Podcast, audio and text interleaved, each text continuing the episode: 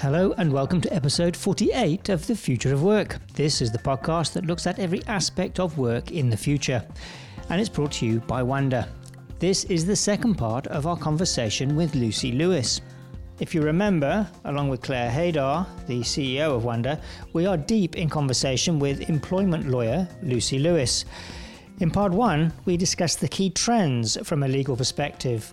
Claire, what's today's question about?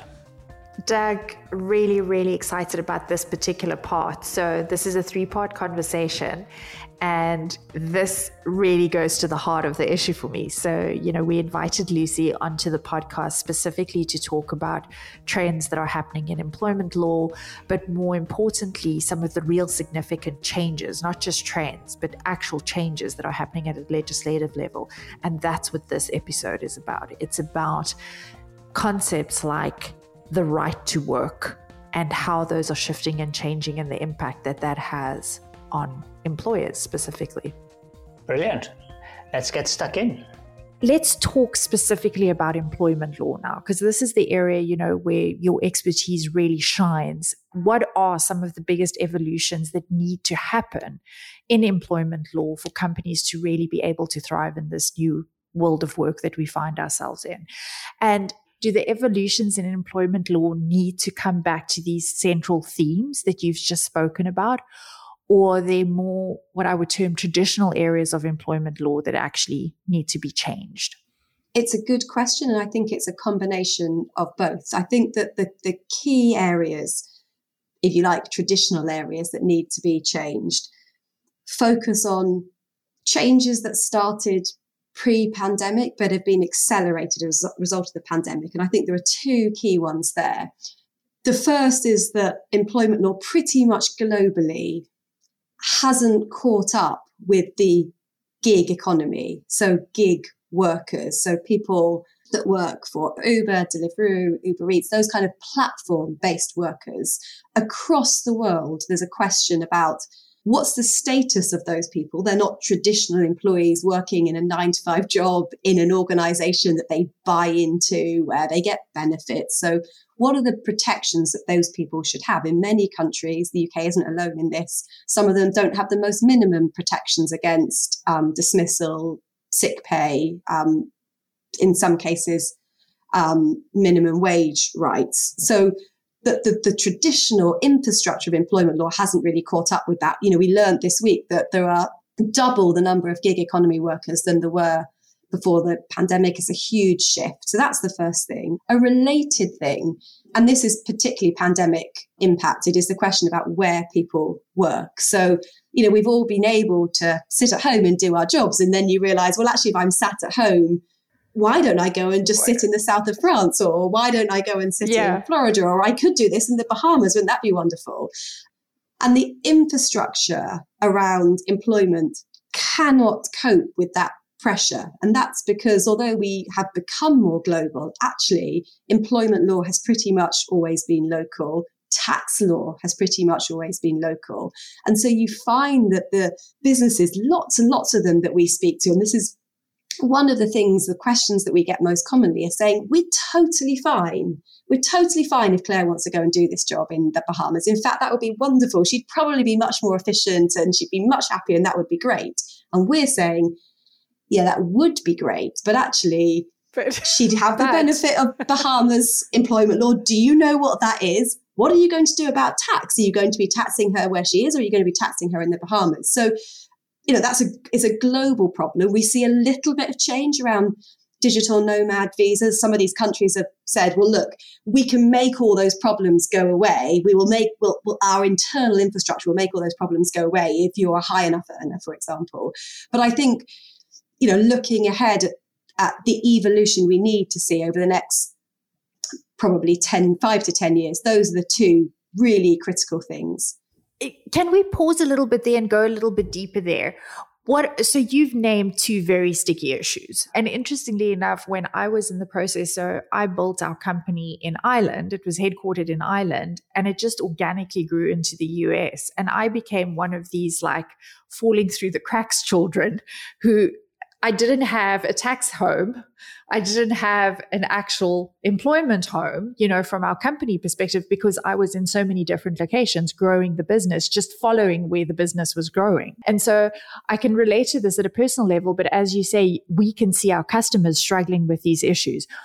Talk to us more specifically about you know, you've mentioned the digital nomad visas. What are some of the other things that are emerging both at a company level, but also at a legislative level, at a country level, that are very clear changes in direction and that move away from a purely local lens.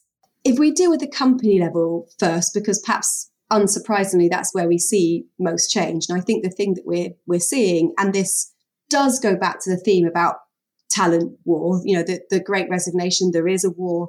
There are businesses prepared to take more of a risk within certain parameters. So, you know, allowing people, for example, to not necessarily go and live in another country long term, but to have an extended break. So saying, you know, for two or three weeks, you can go to wherever you like and do your role from there. So we will give greater flexibility to out, to travel outside the country of choice. That that legally involves risk. The risk doesn't change really if you go for three weeks or you go for three months. But there's a kind of acceptance that across businesses, we're going to just push the boundaries of what's possible because this is something that we want employees want. That the legislative change is much, much slower. And there's a challenge for countries because what was able to happen through the pandemic was a kind of turning a blind eye. There was a sort of unwritten acceptance that people ended up stuck places. So, you know, you may have gone home to Spain to see with your family, and then the travel restrictions meant you couldn't come back. And so there was a kind of view, okay, well, we can make this problem go away in the short term by just saying, we're not going to come after businesses for tax, for example, because the, the circumstances were so exceptional that that person that's normally based in London couldn't travel from Madrid. Now they are being forced to, to look at this question. Um, and I don't think they've decided what the answers are, I think it will require probably a global response. And we know that, you know, a global approach to taxation generally is slow. If you ask me what I'd like to see, I'd like to see the future of work being that there is much greater acceptance of digital nomad visas, you know, visas that do allow people to travel much more flexibly that allow them to do that in a way that doesn't create tax complications for businesses, doesn't it create employment rights complications for businesses. But I think those things are difficult to achieve. And I don't think it's something that's going to happen quickly. So, you know, I think the, the, the struggle for businesses where, you know, they want to say, yes, Claire, go to the Bahamas. I think that immediate struggle that there's actually some legal challenges in that. I don't think they're going to disappear overnight. So it becomes a risk analysis. Lucy, we spoke a little bit earlier about employee mobility. Also, there's the right to work. I mean, these are things that have come under the, under scrutiny for the last two years. What would you say are the further evolutions that need to happen for that to become more widespread?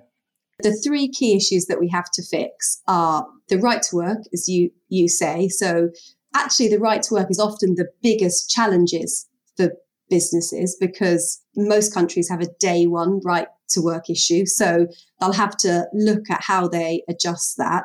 That the the safe ground, I think, is that uh, countries would allow people to work from there for a relatively short period of time. I don't think we'll get to a place where you know the, the right to work or the migration issue disappears completely. I mean, there are many of us philosophically that would like to see total freedom of movement. I think freedom of movement has become such a political issue that we won't get there. So I think the most likely evolution is that you don't have a day one right to work challenge that you could go to France or to Spain or to the Bahamas for say four weeks without there being a right to work issue. The tax challenge needs to be addressed. That's potentially easier for employees that are essentially not really having any presence. They're not doing any work in that country. They're not delivering any value in terms of, you know, signing contracts with Spanish companies in Spain or French companies in France, but they're just doing the kind of role. May, the tax challenges may be able to be addressed there. One of the bigger challenges is the employment rights question. That the, the general principle is that you you benefit from the employment protections in the country where you are working. And there is, again, a philosophical question about whether it's right that if you choose to go to France, Claire, and work from there, and that's your active decision, whether you should be able to opt out of the, the employment rights that you would normally have just by virtue of being in France, for example. And so the evolution that we'd need to see is some kind of safe packaging of opting out of those rights, perhaps again for a short period of time, perhaps again reflecting the nature of your work. But, but you know, lots of countries feel rightly very strongly that employee protection is important and they're uncomfortable about being seen as spaces where people can come and work without being properly protected. So those are the key areas of evolution. None of them, unfortunately, has an easy answer. Yeah, they're very, very complex issues.